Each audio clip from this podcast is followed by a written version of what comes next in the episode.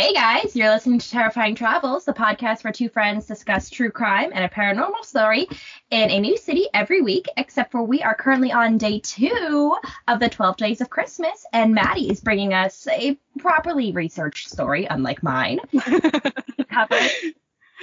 Yes, I am covering JonBenét Ramsey.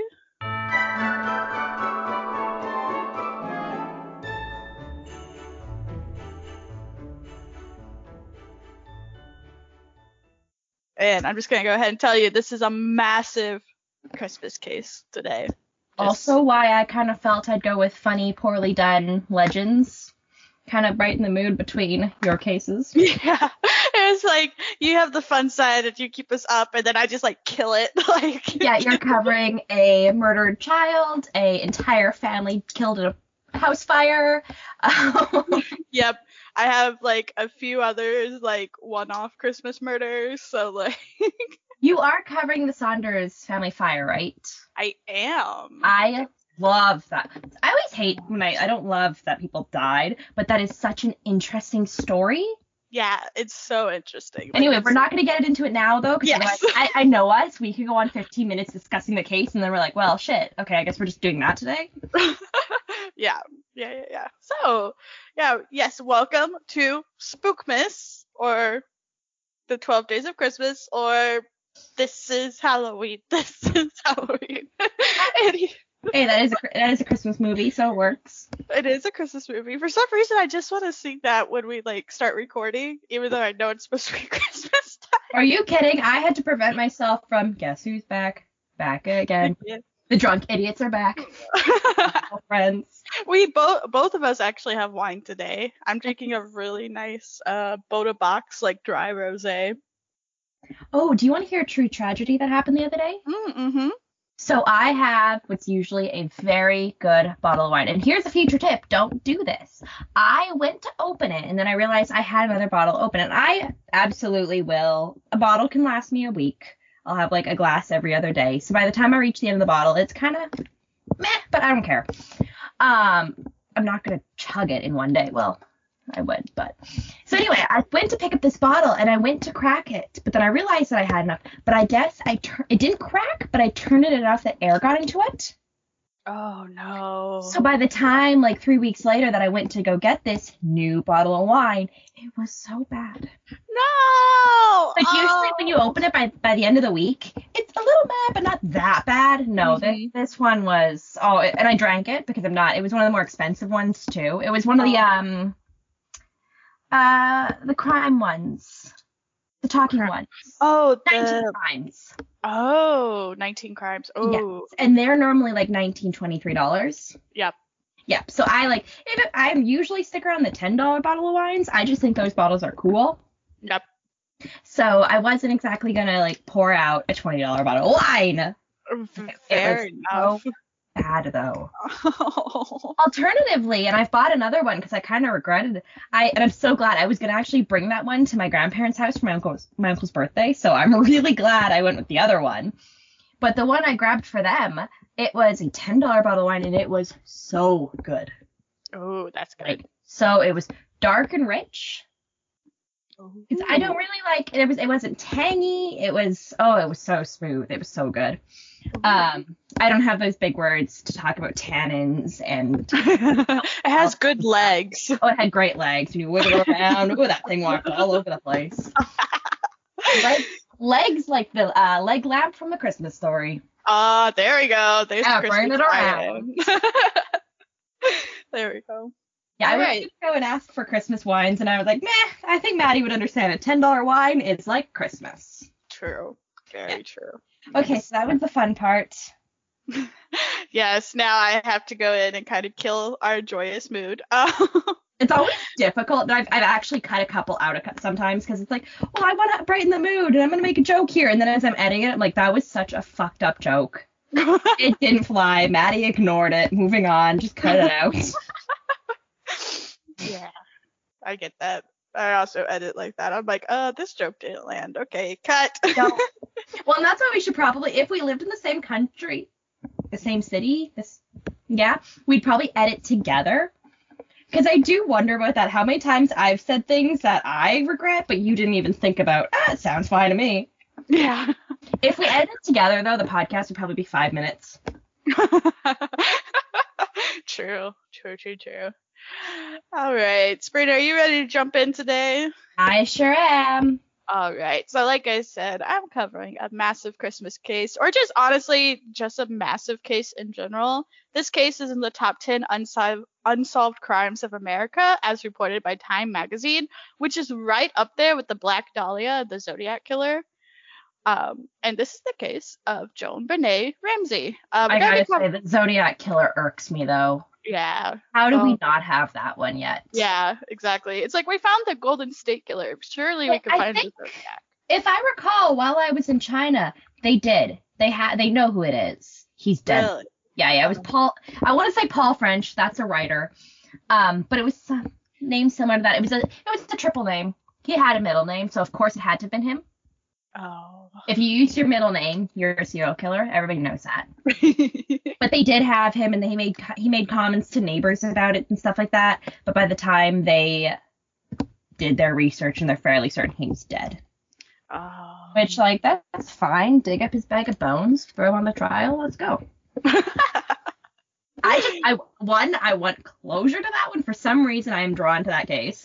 Um, probably because it's unsolved and it's so ridiculous it should be solved. But also, nah, he's a piece of shit. Just put him in a plastic bag. Yep. Go on trial. It's fine. Yep. Yeah, you have a lawyer, so you get the same case if as someone who just can testify. Just fair. True. Very true. Very okay. True. Sorry. No, you're good. You're good. So I'm gonna be trying to cover as much as possible, but honestly, I got to like a stopping point. I was like, okay, I gotta stop here. Otherwise, I, it's just gonna keep going. Like, there's so many new developments, and there's actually a development Friday. Oh shit. Yeah. So I'll talk about that. Uh, it's gonna be honestly towards the end. Um, but you, did you also get to the point where there's a connection to another case? This the dad is dating someone from another missing person case. Oh, I didn't get that far. Okay, no. you you do that. I will try to figure out because that it's such a tiny one, but it's also it's just wild how they they probably came together. It's probably not crazy. They probably came together in a support group or something. Oh, I did hear about that. Yeah, like his new wife also has a missing child. I think I think it was a support group that they did find each other. Now that you mention it, I'm like that is yeah. ringing a bell. Yeah. Okay. Okay, you, I'll Google it while you um you start. You're, okay, awesome. So, just at the top of this episode, obviously, listener discretion is advised as we're covering very dark topics such as child murder, mutilation, and child abuse. So, let's just start at the very beginning. It's a very good place to start.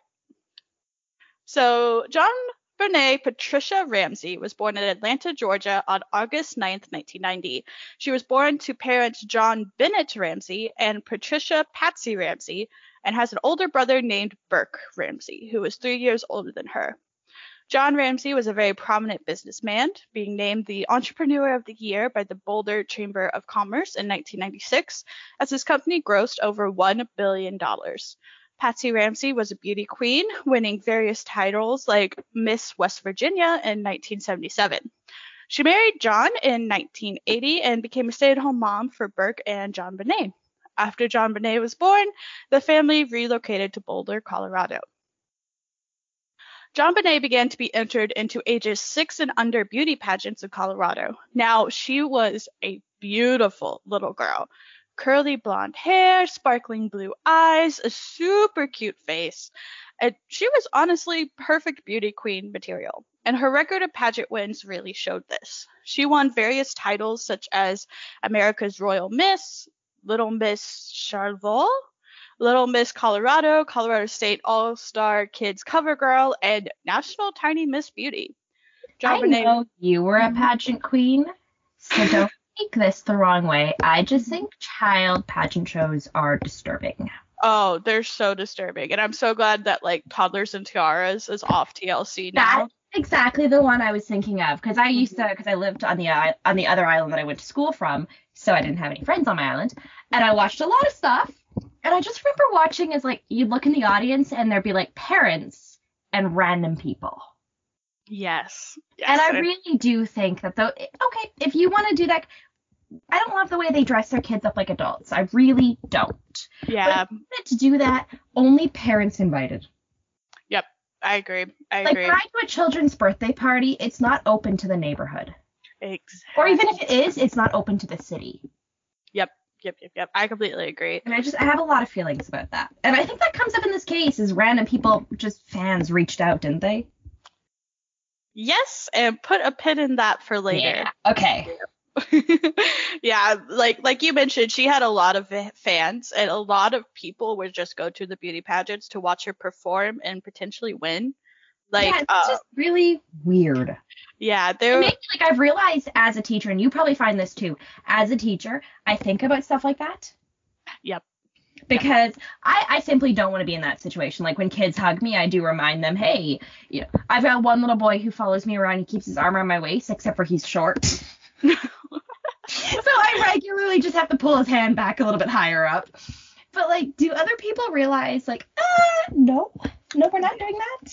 Yeah. Also, humble brag, my friend was a pageant queen. Oh. Yes, I'm talking about you. Oh, me. so I did did a few pageants. I don't think I ever won. Um, I the only one I did win. my mom entered me into a beauty pageant, like a baby beauty pageant. Like I was like six months old, Oh wow. and I got most photogenic.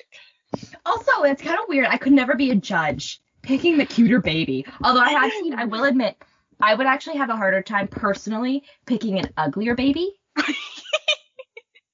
I remember when I was in high school, one of the girls in my class got pregnant and she had a baby. And that was the first time I actually looked at a baby and went, that's a cute baby. Otherwise, they all look like aliens. and they all have. Sorry? especially when they're a little fresh. Oh, yeah. Yeah, yeah, yeah. When they're fresh, they they look like tiny aliens. but I'll never forget when you told me that. The bar we used to go to in Beijing was having a pat like a little pageant, which nothing it didn't come out. Like I don't remember it actually happening. I don't think it actually happened. I don't think it did. Um, but they all came to me to be in it, which like, you know what? If we were in another country, I might have considered it. But Mhm. China was so weird. Yep, yep. I was told regularly I'd make a I'd be a great mistress, but I could never be a wife because I didn't fit the beauty standards there. Oh, So I yeah. never, I didn't want to be in that pageant show, and it, it would either go really well for me, or I'd be reminded that somehow I'm fat. It's like I'm not, but I'm just saying I, I didn't need that. But I'll never forget Rebel's talking to it, and you run up drunk as hell, and you're like, "Oh my god, I see a pageant queen. I'd love to be a pageant mom." I have never, of course, she's from the south. Yeah, yeah. I, d- I did a few pageants, but then I also have debutante training, which is like Ooh. very like similar to that. So yeah, I I think being a pageant mom would be interesting. But if I had a to like an adult woman, not to Oh, yes, yeah, yeah, yeah. And not to a child. who should be dressing sexy when they want to, but also Mhm. who can say, Maddie, no. Exactly. Exactly. Yes. But oh, and debutante training. Oh my goodness. Yes. You're gonna come and teach me which salad fork to use. Oh god. I could I could maybe. I might have to brush up on it. But yes. No, I feel like that actually to me that makes sense because you and I like I very differently. I grew up like I always say this and I'm like, well, in no way was I Lindsay Lohan, but for my tiny island, I grew up in the public eye. yeah. So when I moved to Canada, and probably when you no longer needed to be in debutante training, I just kind of fuck it. I'm gonna do whatever I want. Yep. Yep. I'm gonna go in sweatpants. I'm gonna sit with my legs wide open. I'm gonna relax. Yep. Dude, I I'm- ate pancakes with like my fingers yesterday. I just folded the pancakes in half and dipped it in the syrup. Like I was like, fuck a fork. I, I still wouldn't because I'd be sticky. However, I do, and my, it drives my mother nuts that now that we live in the same country again. Uh, waffles and pancakes, you don't need a knife. Just tear them in half. Honestly. Like I will not do that at a restaurant. no, not at a restaurant. But And in the comfort of my own home, absolutely. Yes, and that's an issue I have with my sister. Is like I tell her, Natasha, you haven't learned how to cut yet properly, child. I am well aware of how if mom passes me a knife, I can cut my pancakes without elbowing someone in the throat. I am capable, so I can switch back when the time is necessary. But right now, when I'm in my pajamas on the couch, that is not the time. Yes. Yes, I agree. Although I wouldn't want to get sticky, so I'm still there. I need a fork. Yes. Okay, wow, we went off, but okay, go. Well, uh, tangent. All right. So, uh, in 1996, when she turned six years old, JonBenét began to attend High Peaks Elementary School in Boulder, Colorado, in her kindergarten class.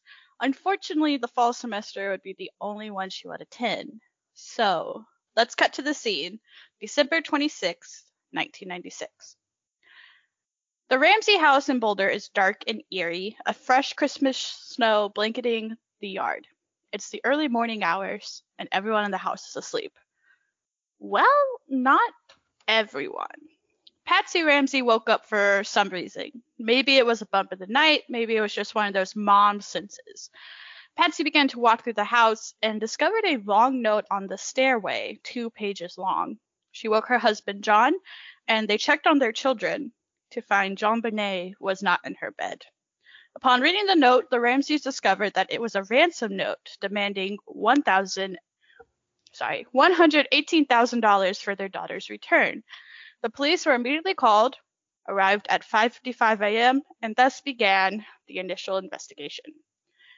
Well, a very messy investigation. See, Patsy, in her semi hysteric state, also called a lot of friends and family to come and help them look for JonBenét. This caused havoc throughout the house, and there was just way too many people in there. JonBenét's bedroom was cornered off, but the rest of the house was free game for all these people who weren't detectives to just go in and pick up everything and potentially destroy evidence. You know, I could I forget every time I hear this case, I forget how fucked it is. Yeah. I could understand, you know, if I was at a park and Natasha went missing, best be damned, I'm gonna call everyone I know and we are all searching that park. Yep. However, there were other things where the cops should the cops dropped the ball as well. Yep. Absolutely. And also, like that's the I think that's the only time I'm gonna take the parents' side, to be honest. oh, I- you might take it later. Okay, okay. But like, yeah, mm-hmm. I would have called my neighbors, but also like, hey, you live next door. Can you check the surrounding area? But within the house, nah, I can do that. Like, I've been in some really big houses, Yeah. and you still don't need multiple people. And if the police are here, they can do that. Yep. Absolutely. The police have the manpower for it. Like, just let them handle it, you know? But also, frankly, I would also, okay, I, 50 50, I'm not a parent, so I don't know. But I would think if my child is missing and they're, if I think they're in the house and they're not responding to me frantically screaming long enough for the police to get here, then maybe I need the police to look because I don't want to find what I'm going to find. Exactly. Exactly. Yeah. So, to continue with the investigation, the Boulder Police Department also shared all the evidence they found with the Ramseys and actually delayed exactly. conducting interviews of the parents, Uh-huh. which gave them plenty of time to get their story straight.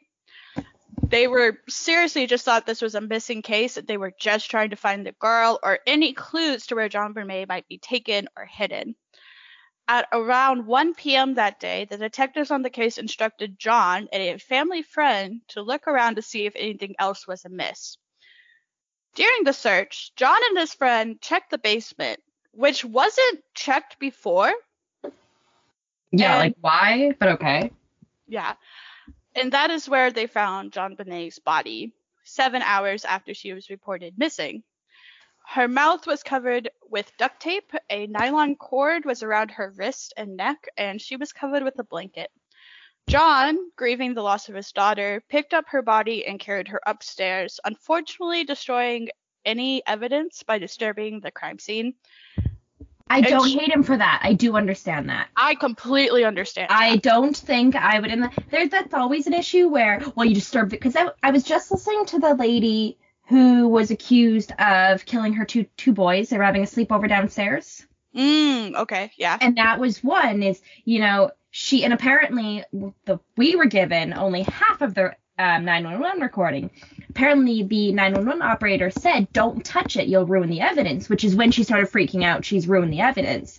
And frankly, as someone who listens to true crime, if I was in that situation, I would probably absolutely demolish all the evidence as I grabbed the body of the person I loved.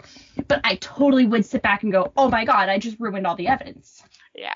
Yeah, it, it's very difficult. It's like I understand the grief and everything, but there there needs to be a little bit a little bit of show of restraint, I think. Someone should have been with him. Yes, a policeman should have been with him. Yes. It, Like, it should have been him and his friend, you know? No, well, show me what's missing and then go with them to see what's missing. And then someone would have been there to be like, no, don't touch her. Yeah, yep, Yep. yeah. Yeah. Absolutely. Okay, carry on. All right, so JonBenét was found, but unfortunately she was dead. Now the question changed from where is JonBenét to what happened to JonBenét and how quickly could the police solve this case. So let's begin with the evidence. The first piece of evidence was, of course, the ransom note that Patsy found. It's a two and a half page handwritten ransom note, and it was found on the kitchen staircase in the home. Um, I'm going to read the note to you now, and then we'll talk about it a little more. So, here we go. Mhm. All right. Mr. Ramsey, listen carefully. We are a group of individuals that represent a small foreign faction. We do respect your business, but not the country that it serves. At this time, we have your daughter in our possession. She is safe and unharmed, and if you want to see her 1997, you must follow our instructions to the letter. You will withdraw $118,000 from your account. 100,000 will be in 100 bills and the remaining 18,000 in $20 bills. Make sure that you bring an adequate size attaché to the bank. When you get home, you'll put the money in a brown paper bag. I will call you between 8 and 10 a.m. tomorrow to instruct you on delivery. The delivery will be exhausting, so I advise you to be rested. If we monitor you getting the money early, we might call you early to arrange an earlier delivery of the money and hence an earlier delivery slash pickup of your daughter. Any deviation of my instructions will result in the immediate execution of your daughter. You will also be denied her remains for proper burial. The two gentlemen watching over your daughter do not particularly like you, so I advise you do not provoke them. Speaking to anyone about your situation, such as police, FBI, etc., will result in your daughter being beheaded.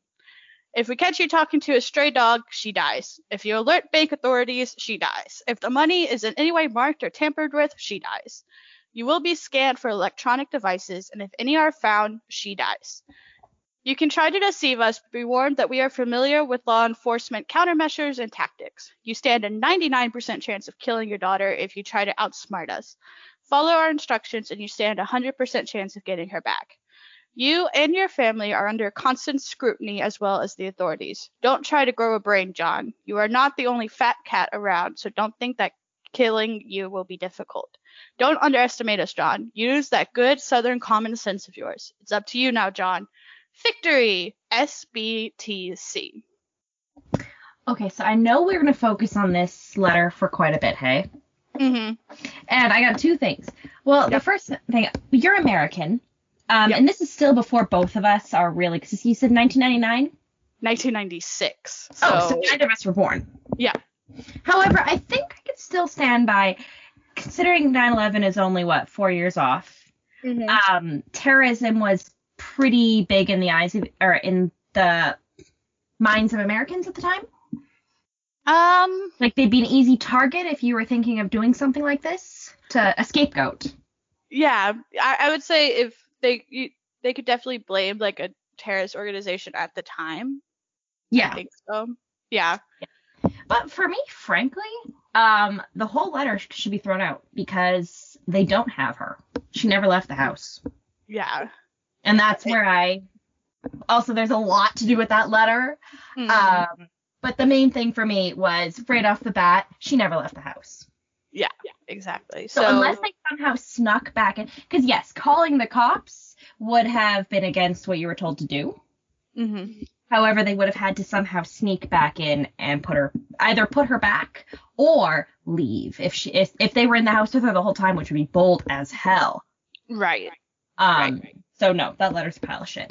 Yeah, and then also they based off of this letter, there was a lead that potentially this was a ransom gone wrong. Like they couldn't get her out of the house in time or something like that. But this le- note is so weird and I have so many points to talk about. Yeah, and I still just okay, but where's their exit point then? exactly. If Like, they if lights turned on or something and they dropped her, where did they go? Right, right, exactly. Because um, I'm gonna talk about this later. There was like no sign of like forced entry. Yeah. There's no sign of like anyone entering the house. Like there's there's no back door open. There's nothing tampered with. Like nothing like that.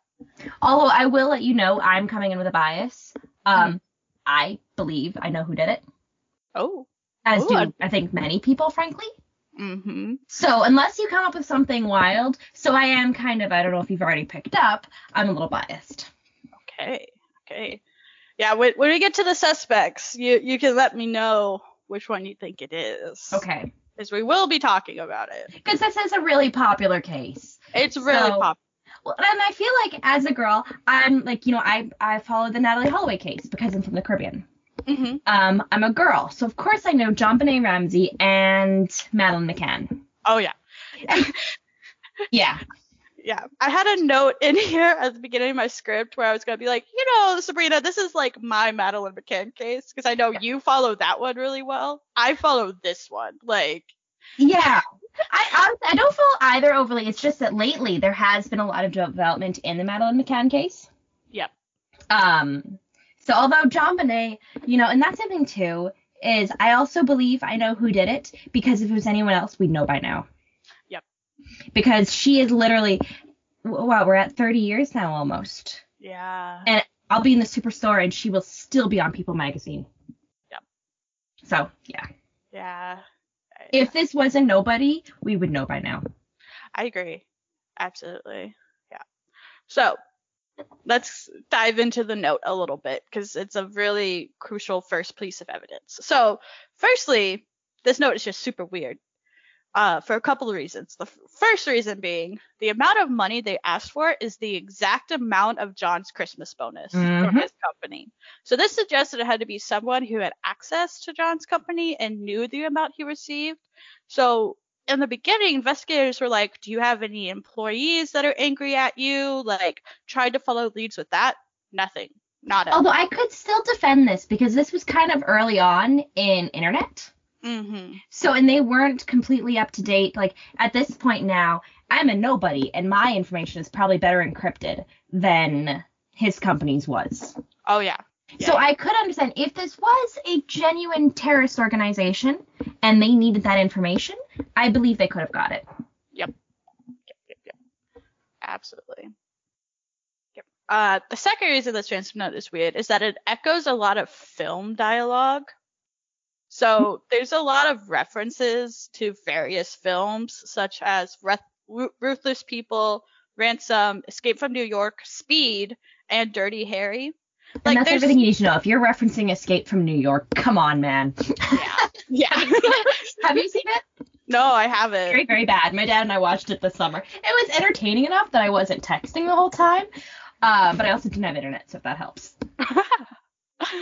Fair enough. Fair enough. Like, like, there's just certain parts in this note that you could read in a New York accent, and it could be used in like a Godfather-esque movie. Like, like if we catch you talking to a stray dog, she dies. If you alert the bank authorities, she dies. If the money's used in any way, she dies. Capiche? Like, Well, no, I, I, I think as someone who's seen, I've seen Speed and I've seen Escape from New York, and it's mm-hmm. just a lot of, it's quite literally, you have to do this, this, and this. Like, have you seen Speed?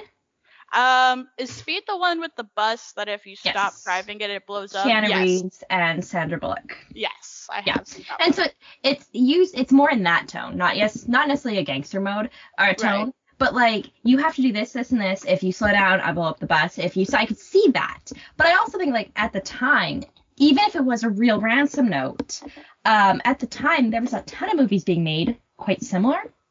Yep. Using that tone, like the fact that Speed, Escape from New York, those were all made in the same 10 year period. So I could understand, yeah, but does that mean someone who didn't know what they were doing were just taking a script or was that how do we make this sound professional Yeah, very true. Yeah. True, true, true. Yeah. And the third weird thing about this note is that it's just really long, like unusually long. Mhm. The FBI told the police that it's just unusual for a note to be two pages long. Like, you have to just imagine that kidnappers have JonBenét and they're in the house and they have to get like in and out super quickly. But they're writing this letter that's just adding so much time to this kidnapping like attempt and like Well, risk their potential to get caught. Even if it's pre-written, that's a known it's a known thing. Like my dad right now, we're having issues within the building. So my dad is trying to write letters that gets people to realize that everything is a complete mess. Mm-hmm. But the problem is, is if you make it just like resumes, don't send in a four-page resume. Right. Because the fourth page, even if it says on the fourth page, I'm a Harvard and, and Yale graduate, they didn't make it there. Right. I sound like I'm trying to give advice. When making a ransom note, it should be three paragraphs at most. It should An be opener, like a, a body note. and a closer. Yep, yep, yep, yep. Yeah. And it would make sense if it was pre-written and brought into the house, but the thing is there was a practice draft of the note found Mm. in the home, and the note came from a pen and a notepad in the Ramsey home. I know. Yeah. So so some believe that one of the Ramseys wrote a note, particularly Patsy, Mhm. um, because it didn't have any fingerprints on it besides Patsy's and the authorities. But she's the one who found it initially, so that's not super conducive, uh, conclusive. All the podcasts I listen to, they joke about how we're making a list of things to do if you're a serial killer to do it better. And I feel as I'm sitting here like, oh my god, they use stuff. Although if the killer was from outside the house, that's genius. That is genius, yeah, because it Um, like gets it off their scent like super quickly. Yeah. And assuming that, then they used gloves, Yeah. which was, although was that really a thing? Although I, th- I think of the 90s as like the 70s. I know in the 70s that's why we don't have the Zodiac killer. Right. But in the 90s, surely we had DNA. Yeah. Yeah. Well, I'm gonna talk about that in a So they were, second, if they were smart enough to wear gloves, good for them. Yep. I mean, bad for them, bad for them. yeah. Exactly. So unfortunately, there's never there was never a definitive conclusion about the note. They didn't know if it was a legit piece of evidence. They they got a few leads, but like it never came up to anything. So, what's our next piece of evidence? DNA, as I mentioned. So, each of the Ramseys provided handwriting, blood, and hair samples, but like you mentioned, keep in mind it was the 1990s. DNA was a very new technology and not as developed as today. So this truly didn't go anywhere until 2003 when they reran the DNA. And Can I ask a question about the handwriting sample? yes, Do you know? Because I know there was a case, but I can't remember if it was this case. Do you know how they got that handwriting sample? um, in this case they just took it to uh, experts and the Ramseys like provided it like to the investigators. Okay, because I know there was one case where they basically gave them the note and said rewrite it. Oh, In which case, if you're intelligent, change your handwriting. Yes. Like as someone, if you look in my gym notebook, my handwriting is not my handwriting because my hand is so shaky from working out. Mm, yeah. Versus my handwriting, which according to a friend looks like um Groovy Girl's handwriting, Oh. which is a compliment. Thank you. Um, But yeah, I don't know about handwriting because I can change my handwriting and my handwriting, yeah, my and I just I don't know about that. Yeah, my print is like completely different from my cursive. So like, or even if I just did like my left hand versus my right hand. So Yeah.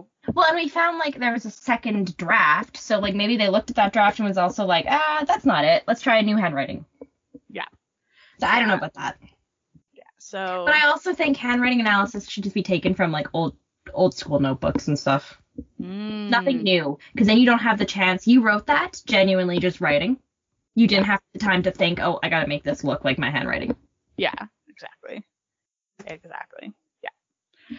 So, like I mentioned, we have the DNA evidence, which didn't go anywhere till 2003 when they reran it. And unfortunately, the only conclusion is that she had DNA on her from an unknown male.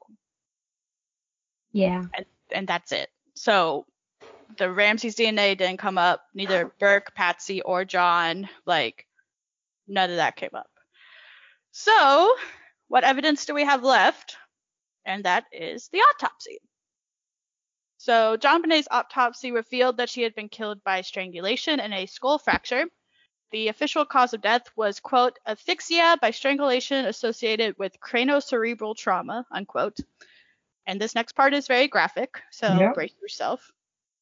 There was evidence of vaginal injury, so there was a sexual assault, although there was no evidence of conventional rape because no semen was found on the body, and the pathologist commented that she had been wiped down with a cloth. And eventually, her death was ruled as a suicide, homicide, not a suicide, homicide. Yep. Yep. um, the autopsy. Go ahead. No, no, I'm just. Yeah, I'm. Yep. Yep. I hear what you're saying. That's The actually the only part that currently. That's the only part that I don't. I can't get behind with the suspects I have. Yeah. Yep. Ooh, I'm interested to know now. Okay, so the autopsy also revealed that pineapple was found in her stomach. And there were photos of the crime scene that showed a bowl on the kitchen table, supposedly the bowl that JonBenét ate the pineapple out of. Neither John nor Patsy said that they remembered putting the bowl on the table or feeding pineapple to her. Burke's, interesting enough, Burke's fingerprints were found on the bowl, but the parents said that Burke slept through the night until he awoke when the police arrived. So the pineapple lead is a little, mm, Mm-hmm. mm, yeah, Mhm. hmm So uh, now the cord, and this is truly our last piece of evidence. Um, the ligature was made from a nylon cord and a broken handle of a paintbrush that was used to strangle her. The bristle end of the paintbrush was found in Patsy's art supplies, but the bottom third was never found. Like, never ever found. And that's it. That's that is all the evidence. We have those three pieces of evidence, and they're all very inconclusive and do not give us any any closure. And there was also no broken windows, no forced entry, like nothing like that. So JonBenét Ramsey was laid to rest at the St. James Episcopal Cemetery in Marietta, Georgia, and her death is still unsolved to this day. So let's get into the two main theories slash suspect of this case: the family theory and the intruder theory. And are you still with me? I told I you am. it was a long one. No, I am. I'm just very quiet. No, you're good. You're good, good. Now I have to give Not a disclaimer. flying, So I've given up. Enough. Okay. So now I have to give a disclaimer just because certain potential suspects are known to sue. Oh, okay. Yeah. So this is all a theory. Big caps, theories, big theories. Allegedly, these scenarios might have happened. I'm not accusing anyone of anything or saying that anyone is more guilty than the other. I'm simply reporting what I have found from documentaries and the internet. So, you know what? yep. Um, if it helps any, Criminal Minds did a case that was basically this. mm-hmm.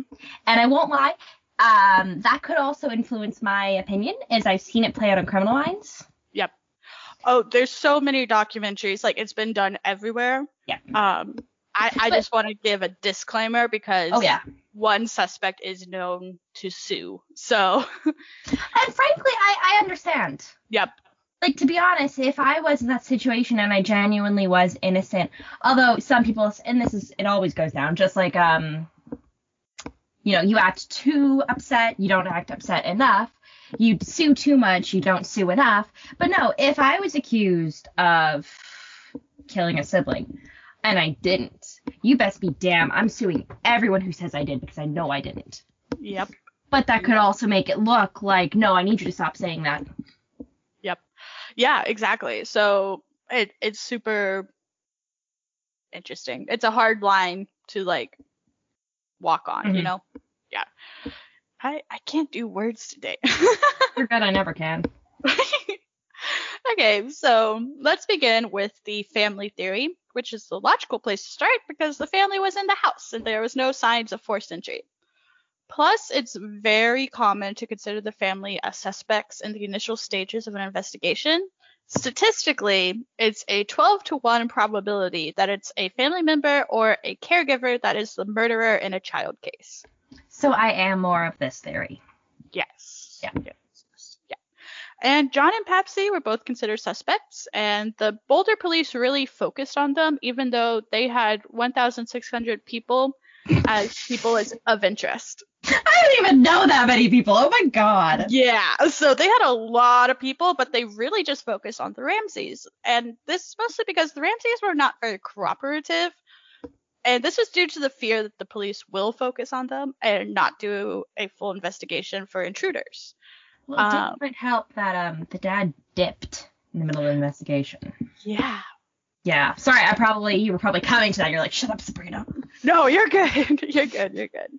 Um, so the first theory that I have in the family theory is that Patsy struck JonBenét in a fit of rage due to a bedwetting episode and strangled her and then tried to cover it up with a ransom note. I'm not as big on that one. Yeah, because Patsy has no history of violence or unmanaged anger, and Burke and John, like, both defended her very well. A child psychologist with CPS reported that it appeared that the Ramseys had a healthy, caring family relationship. Well, usually if if you're gonna lash out that much, there's usually like unless you there was something psychologically wrong with her that just burst in that moment. Usually you talk to teachers and they go, Well, we didn't really pick up on it, but you know, we did notice occasional bruises. Mm, yeah. And there's none of that. yeah, there was none of this. Like, it was genuinely just a healthy family relationship. Yep. But many people think that this Patsy theory began to circulate to steer attention away from Burke, Mhm. as a few people think that Burke is the potential killer. And the Burke theory, as I'm calling it, was popular enough to be discussed on the CBS show The Case of JonBenét Ramsey. Group of experts were brought in to discuss all the evidence and to evaluate everything. The experts theorized, emphasis on theorized, that Burke hit his sister with a flashlight after she stole a piece of his pineapple, not intending to kill her, but accidentally doing so. The experts theorized that the ransom note was a cover up as well, which is very similar to the Patsy theory, thinking that Patsy discovered that this had happened and tried to cover up for Burke, as a mother would do, you know? Yeah. So that is the case that was on Criminal Minds. Mm-hmm. They, much like NCIS or whatever, Law and Order, they do the rip from headlines stuff sometimes. Yes. And that is what they did. And to be honest, as a sibling, how often fighting over the remote because I want to watch Kim Possible, do you look back and realize, yeah, if I had swung and pushed him into the lip, um, coffee table and he hit the, his head wrong, Yeah. Yeah. that, kids- to be honest, I, I could. I could see, and I'm surprised that doesn't honestly happen more often. Especially working with kids now. I have had kids, I was telling you the other day, I had a kid go full running to a kid that was already on the ground and kick him in the stomach. yeah, like kids genuinely don't know their own strength and they don't know how to like control intrusive thoughts like that. Like, Well, and I also think, you know, like my dad and I talk about this all the time. So, like, he took boxing as a kid, and I'm being taken boxing now, and I am seeing, you know, I would never knock my father out, but he has commented, shit, that was a really good cross. yeah, So I am learning I can in fact hit hard. yeah, Um, and I've also gone through science and I've learned, you know, if you hit someone their head on the corner of the table just right, and I think maybe like I don't think kids are being taught that necessarily anymore. no, I, I, truly And this think, was 30 years ago, so I don't know about then. But like the kids I work with now, I don't think they realize that no, you could have actually severely injured that child. yeah, oh, absolutely, yeah. Kid, kids don't think about like the consequences of their actions, so like they, they just straight up don't think about it. And again, a lot of kids don't know their own strength, like, and being three years older, maybe a little bigger than his sister, like it could have honestly potentially happened. Which I'm not accusing of anything. No. Um, No. But like I could understand, you know, my brother and I could sit down and talk about times where yeah, you pushed me or you I pushed him or something. It's like, yeah, that could have gone a lot worse than it did. Yeah. Yeah. or just simple and like maybe this isn't normal for everybody and i'm probably jamie probably wouldn't love that i said this but one time we were cleaning the dishes and i don't know i was pissing him off so he turned around with he was not gonna touch me with it okay but he turned around with the knife because he was Oh. at the time he was not going to touch me with it but he just turned around with it but had i been running Yep. Yep. or yeah where Yeah. it's like as a kid it's just like yeah well look i have the knife he wasn't going to do anything with it but Yeah. what if i had tripped what if i had not noticed he turned around yeah, um, yeah. and i'm paranoid now so i think of that stuff all the time but most people might not Exactly. like just in general a lot of people might Yep. not because i think Mhm. about that when i'm washing the dishes with my sister you know when she t- walks around to put the knife back in the uh, knife rack what if i turn around at the same time Yep. like there's a lot of ways i could actually see that happening Yep. Yeah. Yeah, it's completely possible. Completely, completely possible. i love me just trying to my brother is not insane it's just sibling things, right? Like the oh, well, dynamic with I- young siblings is so so unique. the unique. amount of times my brother and I were full-heartedly prepared to kill each other because he taped over my version of the Cheetah Girls. He put the MythBusters over the Cheetah Girls. oh my god. And then he flicked. Do you remember VCRs? He flicked that little piece out so that it couldn't be re-recorded.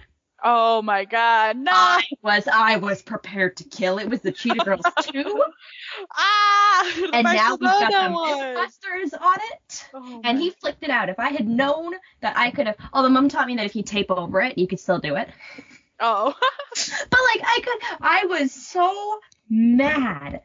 But I, I could, you know, allegedly, if my brother took my pineapple on Christmas Eve too, or Christmas the day after Christmas. So additionally, I don't know, maybe he got gifts that I didn't get, and I already Yeah. had feelings about him. Mhm. But watch me just Yeah. venting about my brother. I I just think sibling relationships are really unique and like actually my next case I have is also have some siblings in it. So little spoiler and there. I don't know if maybe this says something about me. But and actually I think I was talking to Natasha, my little sister recently, and she said something similar. But I don't know whether I need help or this is a sibling thing. But my brother and sister, they somehow elicit a rage in me that nobody else can. no, no, that's normal. That's still normal. I wonder if I was a sociopath when I was a kid.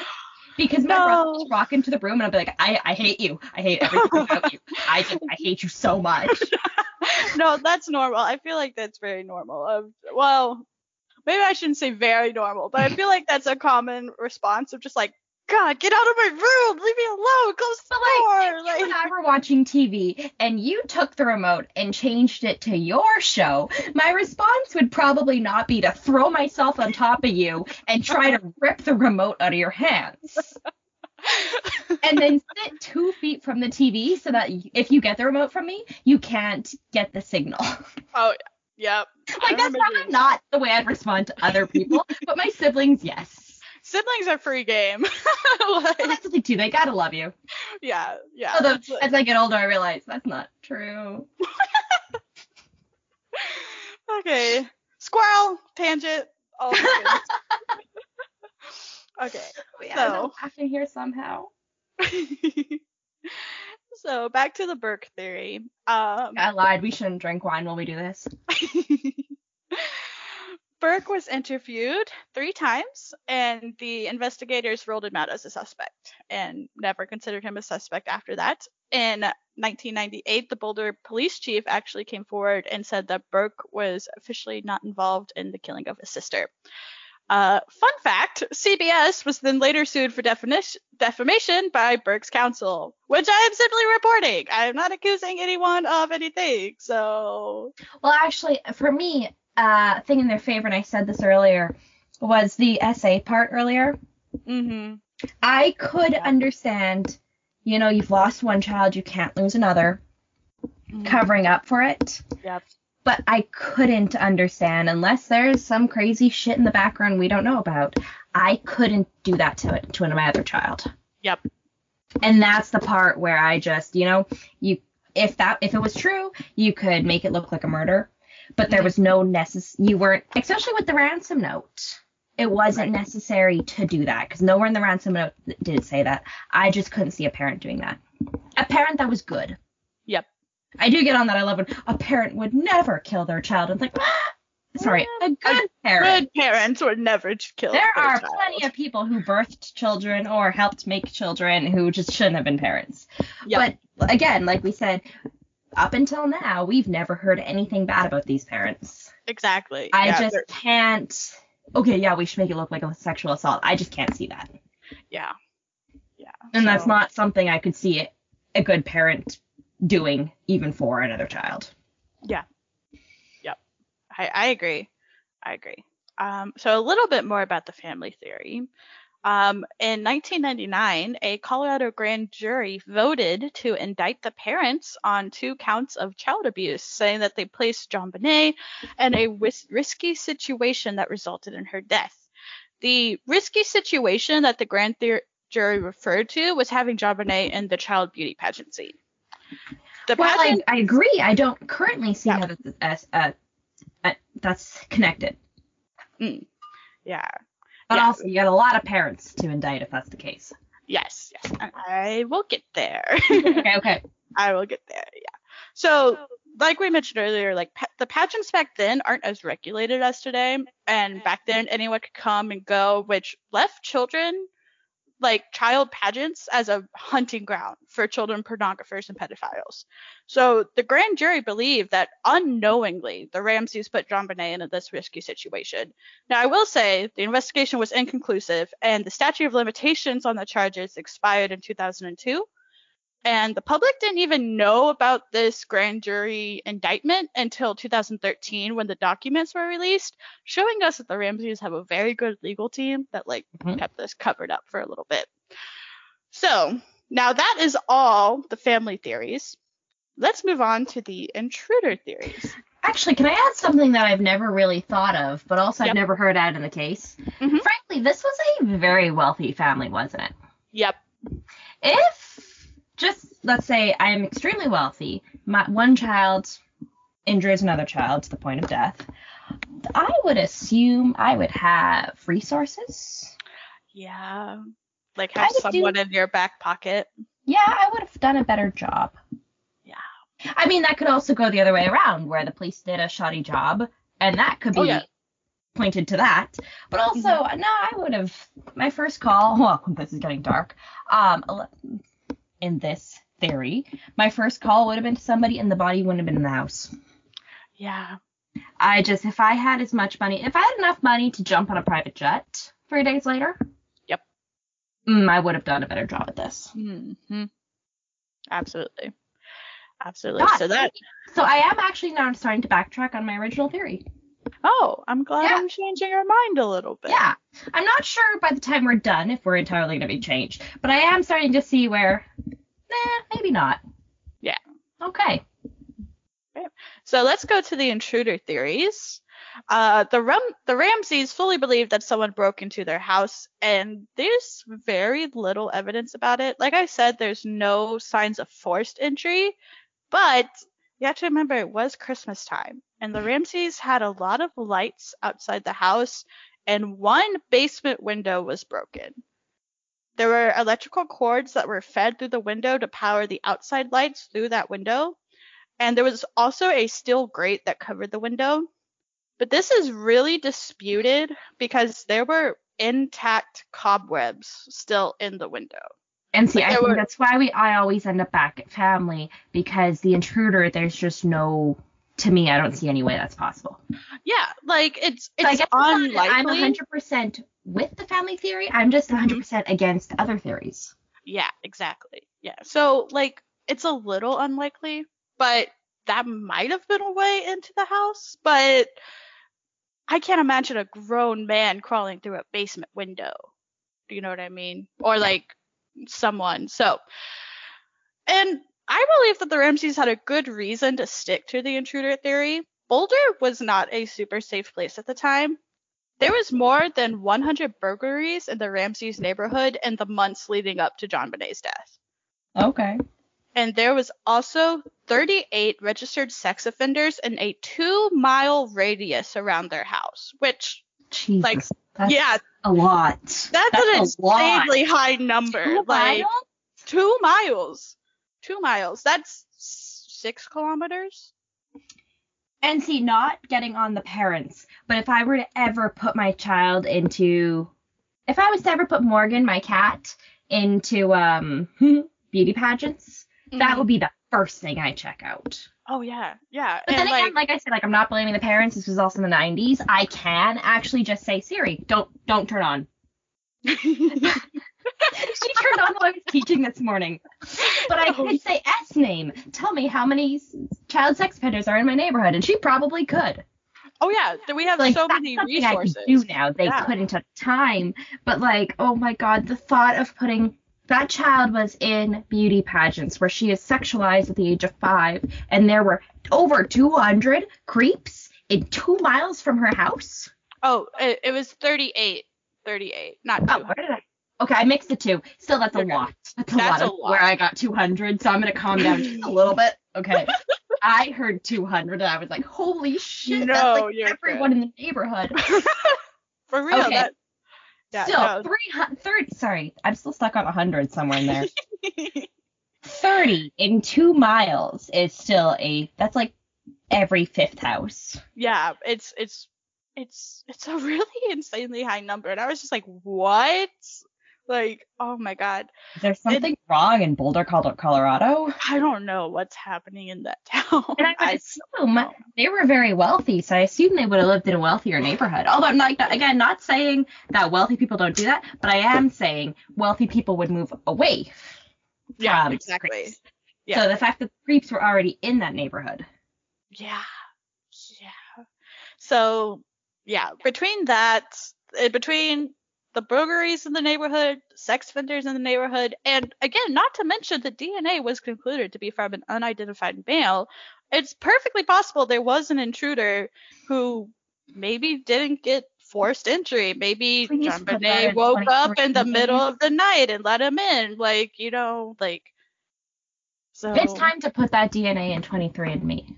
Oh, yeah. Oh, yeah. Season of justice. Mm-hmm. Mm-hmm. mm-hmm. Oh, we'll have to cover April Tinsley one day. Oh, yes. Do you know that case? I don't think so, Oh, but it's you know that case. That was the first one uh, that 23andMe was used. Oh. You won't know that case until I tell you that case, and you know that case. But that poor mother was being tortured. So I am so like, unfortunately, nothing will bring her daughter back. But at least now that is over. Yep. But they were the ones who decided to use the 23andMe thing, and that set off a chain of everyone using not 23andMe, but that that theory. Yep. And I just can we do that to this DNA and just end it? Ooh. Yeah, even if just like to like cross them off as suspects, like just to be like, oh yeah, totally can't be because you know. Well, that's like trace DNA is a thing, like, and that's the other issue is God knows whose DNA is under my nails right now. True. Um, like I just walked down to my parents' house and I took the um stairway and I run my hand along the thing. Who knows? They literally never clean that area. So the last 70 years of DNA is on my hand right mm-hmm. now.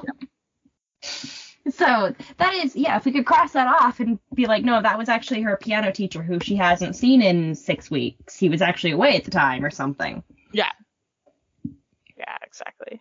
Yeah.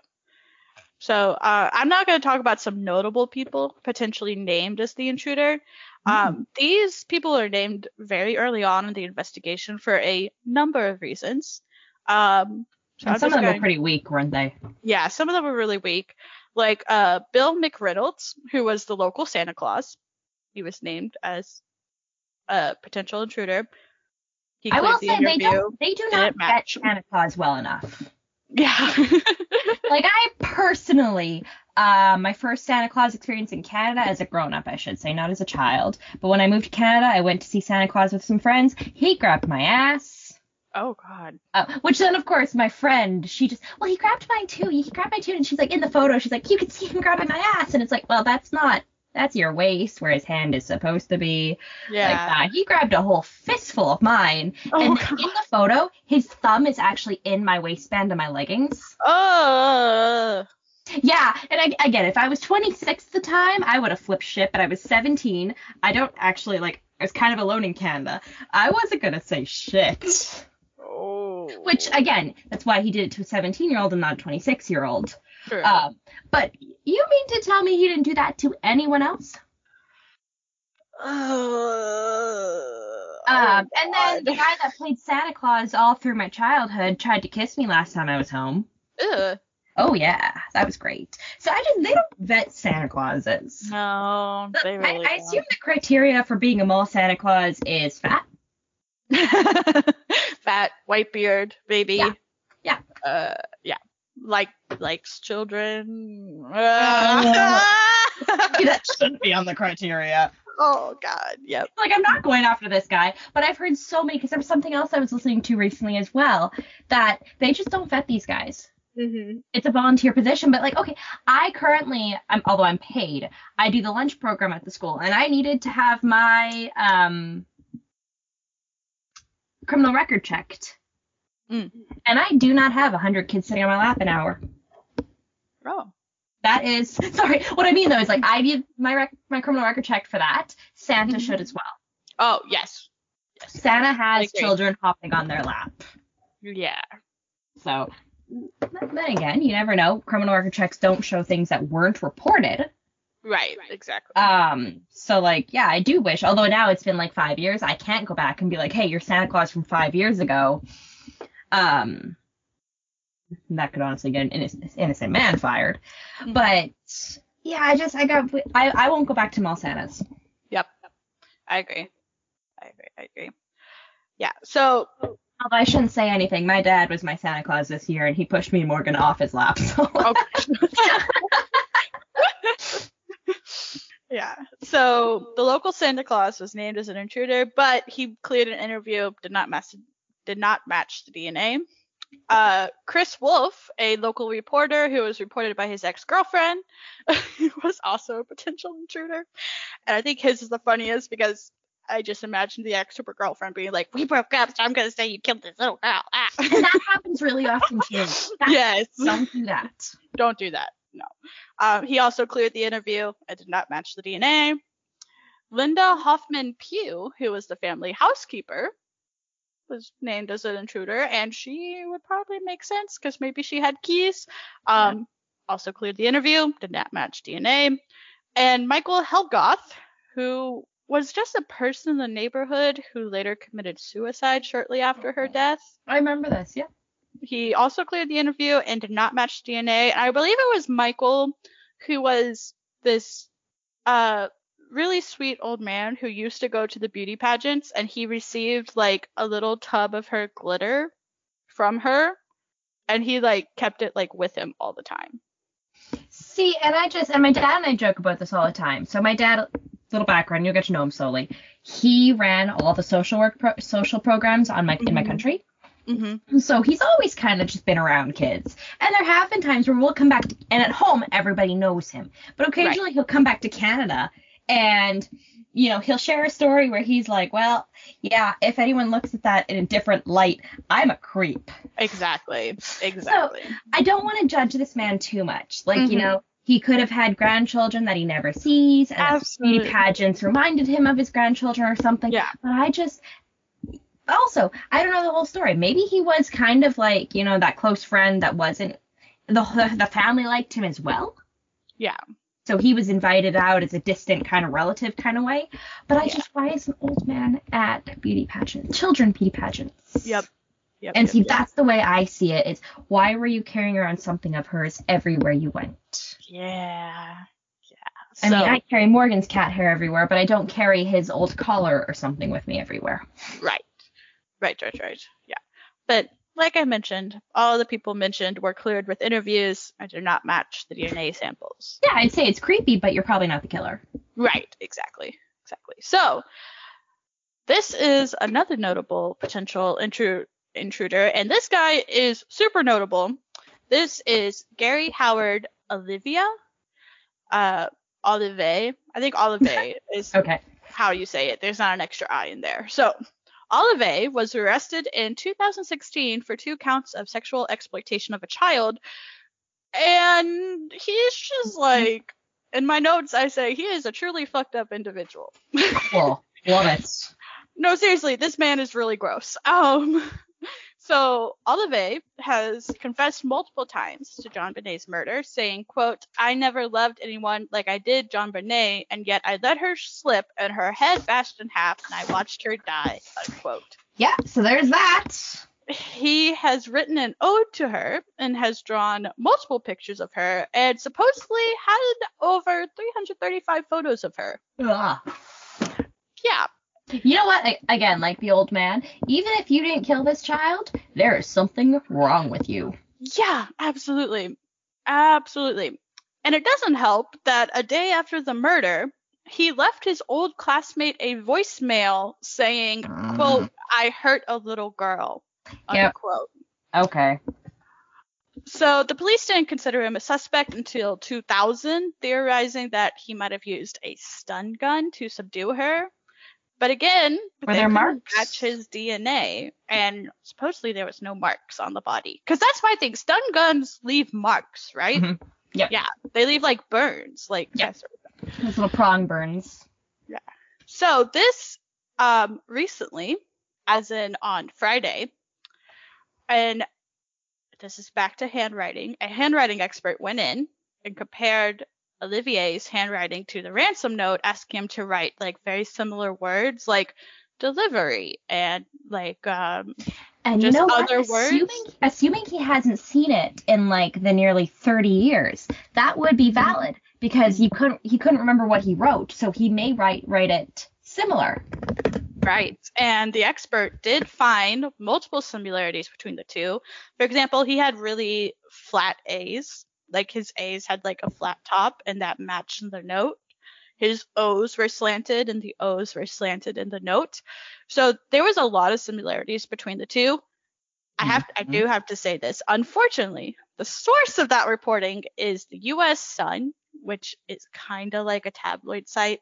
So, if the same news comes out at a more reputable source, I will update you guys. Um, that's just the most recent development, but I don't really trust the source on it. Well, that's like Madeleine McCann. There Yeah. were memes going around about that Polish girl who claimed to be um, Madeleine McCann, and I Yeah. ignored it until actual like CNN and those CBC were announcing Yeah, she turned out not to be. But I'm not even gonna touch it until someone reputable touches Yeah. it. yeah, yeah.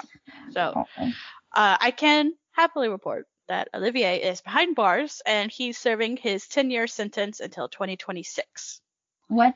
You didn't say what? Why he's behind? I don't. Do I want? I assume it's child. Um, two counts of sexual exploitation of a child. yeah, of course. Yeah. So, Well, at least I guess it doesn't give the parents any closure because they don't know if that's if it's him. But at least as a human being, good to know he's back there. Yeah. yeah, yeah. Fun. Yeah, so I could continue to go on about false confessions as multiple people falsely confessed to this murder. I could also talk about how this investigation was very messy and has changed a lot of hands. Like, seriously, I think there's about like seven different detectives and four different DAs that have taken this case saying that they will solve it and they don't solve it. And this has just led to like a very complicated game of telephone and promises.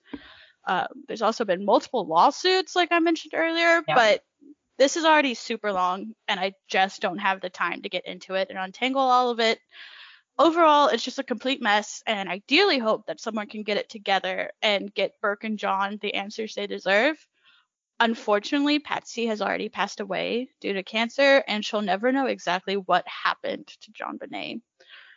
And so this has concluded my con- my case, and that is the mysterious, tragic, and unsolved case of JonBenét Ramsey. You what do you I- think, Sabrina? Well, I really want this one solved. Yep. Because, and that's why, like, there was the other one, uh, the boyfriend. Don't ever accuse your boyfriend, your ex person, of anything, because that that could probably still hang over him. yeah, Because when I Google his name now, 30 years later, that'll come up. But also, towns don't, even within big cities, you have small sections of the city that will always remember that. And Yep. so you will ruin his life. And so, you know what? I want this case to be solved for obvious reasons. I just want this case to be solved. Who did this to this child? Yep. But the fact that there have been many lawsuits made by parents Yeah. Because many of us do. It it simply just makes sense. I'm not even making a judgment on anyone's character. It just makes sense. Yeah. Yeah. Like. But so these parents, Mhm. they either did it and they need to be brought to or sorry, the family did it and they need to be brought to justice, or they have spent the last 30 years of people assuming they killed their child. Yep. And Yeah. that needs to if if that's not true, it needs to be to end. Cuz I Yeah. can't imagine how that and you know what? I'm not a doctor in any way. This is completely all me. But if this happened, if I was in Patsy's place and I got cancer, I imagine the stress of that probably didn't help. Yep. Yep, absolutely. Um, in the article that I read about the handwriting, they like interviewed John as well because they always reach out and be like, "Hey, we made this development." And John's just like, "Ugh." Um, Yeah. he's 74 now, and he thinks he's running out of time to get this solved. And he's like, "This case has ruined my life." He lost his business. Um, he got he I don't know if he retired, but like he just couldn't function after it oh no, yeah. and it like completely just ruined his life. So I do hope for the family that we get answers. Like seriously, when whether it's them or not or anything else, you know, it, ju- it just well, and needs you to know be what? solved. Even if it is the family, Mhm. if it comes out that it is and they are tried and brought to justice, then it is still their child. I don't think they did it intentionally. Right. But it is they can be they can finally be at peace with not having to hide it anymore. Yeah, very true. Very true. I Uh, think also potentially the statute of limitations is already up on it. No, I don't think murder has one. Oh, I think unfortunately there is one for rape. right. Um, I think there's one for everything but murder. Okay. Okay. Ooh, okay. I didn't know that. Um, by the way, I googled it. Uh, okay. it was yes. it's it's a crazy one. He was dating Natalee Holloway's mother. Oh, which is one that I brought up, which is another one of just that one, to be honest, as someone from the Caribbean, I know exactly how that one went. Although, actually, I shouldn't say that. I thought I knew how that went. Mhm. Um, not in any way about to victim blame, but I have seen many American tourists drink way more than they their bodies can handle. Yep. And our beers, our beer actually says it's five or maybe seven point two. oh. It is not. It is more than that. Oh. That we all know everyone everyone in my country knows stories of Americans who talk a big talk because they drink American beer and then 10 minutes later they're laying on the ground. Yikes. Our beer doesn't play. Yeah. Um, so I have seen many. We all assumed she just got alcohol poisoning and he didn't know what to do with her and chucked her over the over the edge oh. of the boat. Sorry, I just Yeah. assume everyone knows Yeah, yeah.